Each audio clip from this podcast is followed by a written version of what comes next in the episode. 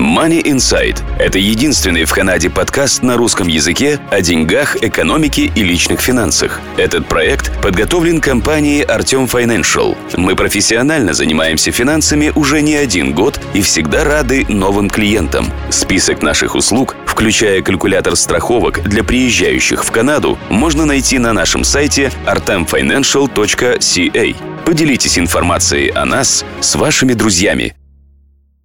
Стоит ли открывать RRSP и FHSA? Многие считают, что эти программы не заслуживают внимания, тем не менее я с этим абсолютно не соглашусь. Во-первых, когда вы откладываете деньги в эти две программы, то вы понижаете, соответственно, свой доход и тем самым платите меньше налогов. Это только одна сторона медали.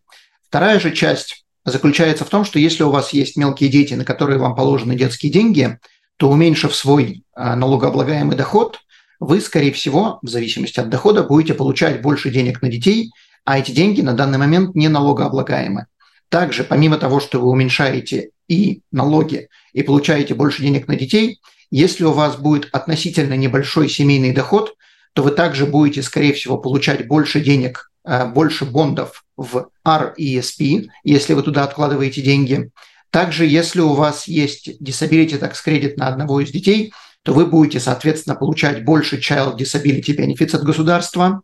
Также, если у вас есть RDSP при присутствии Disability Tax Credit, то вы также будете получать, скорее всего, больше бондов. Помимо этого, э, в зависимости от вашего дохода, может быть, вы получите дополнительные какие-то субсидии от государства на, например, на детский садик.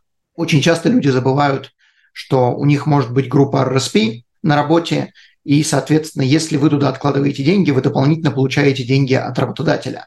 Многие этим не пользуются, потому что они не понимают смысла RRSP и, соответственно, недополучают деньги от работодателя, которые могли бы быть их.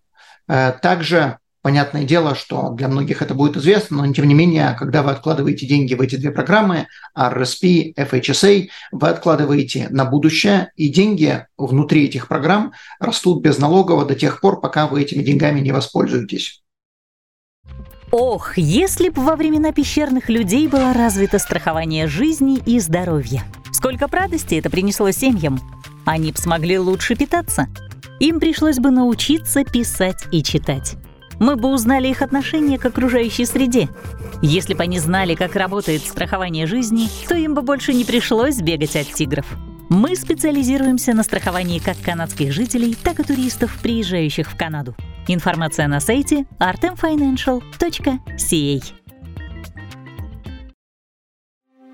Данный подкаст сделан лишь для вашей информации. Компании, инвестиции, страховые продукты и другие материалы, упомянутые в подкасте, упомянуты лишь для ознакомления и не являются рекомендацией к действию. Так как мы не знаем вашей конкретной ситуации, то мы не можем нести ответственность за ваши действия после прослушивания подкаста. Пожалуйста, обращайтесь к специалистам, если вы не уверены, как поступить. Спасибо, что слушаете нас и не забывайте задавать вопросы.